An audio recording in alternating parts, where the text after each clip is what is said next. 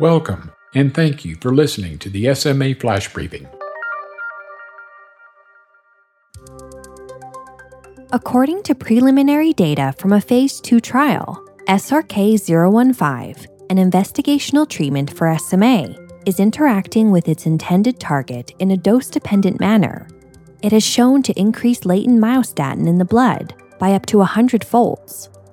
Developed by Scholar Rock, SRK 015 is a highly selective inhibitor of the precursor or latent form of myostatin. This is a growth factor produced primarily in skeletal muscle cells to suppress muscle growth. Since the therapy targets the latent or preactive form of myostatin, researchers expect SRK 015 to cause fewer undesirable side effects than conventional, non selective inhibitors. The efficacy and safety of this experimental treatment is currently being tested in a proof of concept phase 2 trial called Topaz. The study is currently ongoing and it's still recruiting patients in the US and Europe. Scholar Rock is planning to enroll up to 55 children and adults with SMA types 2 and 3. The trial is expected to conclude in April 2021. Once enrolled, participants are divided into three groups individuals with SMA type 3, those with type 2, and those with SMA type 3 who are not able to walk without assistance. Participants placed in the first two groups will receive IV infusions of SRK 015 at a dose of 20 milligrams per kilogram every four weeks. Meanwhile, those in the third group will receive IV infusions at a dose of 20 milligrams per kilogram or 2 milligrams per kilogram every four weeks.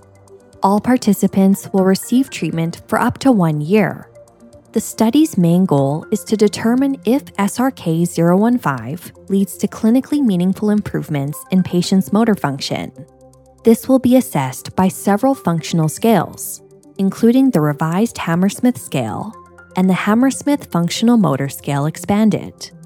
Additional study goals include evaluating its safety and pharmacokinetic PK and pharmacodynamic PD properties. PK and PD essentially refer to the interactions between the body and a specific compound. These interactions are analyzed to understand how a medication is absorbed, distributed, metabolized, and then eliminated from the body. Scholar Rock has announced preliminary data from a planned analysis of Topaz. It evaluated both the PK and PD properties of SRK 015 in 29 trial participants. As of the data cutoff, all 29 participants had already received one dose of the medication, followed by a monitoring period of four weeks. The findings did confirm that SRK 015 interacted with its intended target, which is the latent form of myostatin. It increased participant serum up to 100 times.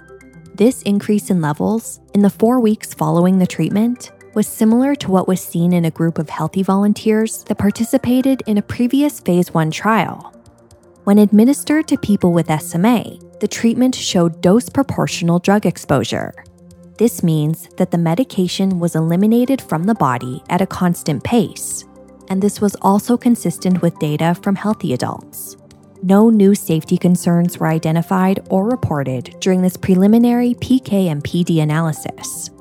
Scholar Rock's chief medical officer, Yung Chyung, is pleased with this progress because their goal is to address functional deficits that remain significant for patients with SMA. And this is despite advancements from SMN upregulators. Further, the results represent a key milestone for Scholar Rock. It shows they can bring together cutting edge monoclonal antibody technology with deep structural biology insights. Together, they can target latent forms of growth factors in the context of human disease. The company looks forward to building upon these insights as they advance a growing portfolio of products. In the end, Scholar Rock is planning to announce new findings during the first half of 2020 from another interim analysis. And this will include data from patients who have been exposed to SRK 015 for at least six months. Top line data from the full 12 month treatment period should be available by late 2020 and the beginning of 2021.